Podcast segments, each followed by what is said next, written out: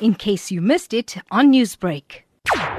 It's actually a great honor, but you know, my vision as a company has always been uh, to empower people of our country. And as much as it's such a great achievement, I think, you know, it just inspires me as an individual now to actually just empower more people and create more jobs and give more people opportunities. Now, you have broken the glass ceiling when it comes to being a woman in business and in an IT industry as well. What has this journey been like? You know, especially in IT, being in a, in a male dominated environment, it is very difficult. But I think the most important thing is, irrespective, is to make our male colleagues part of our team. And I, I just find that works so much better. Being woman, you go through a lot of hardship, especially in the IT industry. It is a very much male dominated. For me, you know, having gone through that journey, I think I've always made our male colleagues part of our team. So it enhanced us as well as a company as an individual. And I think that's the most important thing. But the point is, no matter how hard the road is ahead of you,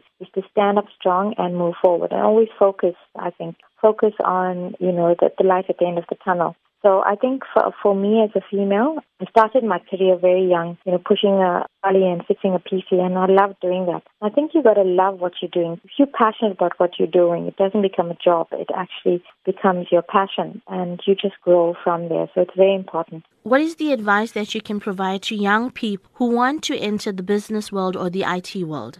For me, I think the, the best advice I can give to anybody is, you know, if you have a dream, it can only become a reality if you focus on it. I mean, never give up. Never think, you know, if you can't do it today, if you fall down, that you can't move forward. Just stay focused and look at the road ahead. Educate yourself. I think information is power, knowledge is power, and you need to actually constantly read and gain knowledge and ask questions and never ever look back. Always stay focused on the road ahead. Newsbreak, Lotus FM, powered by SABC News.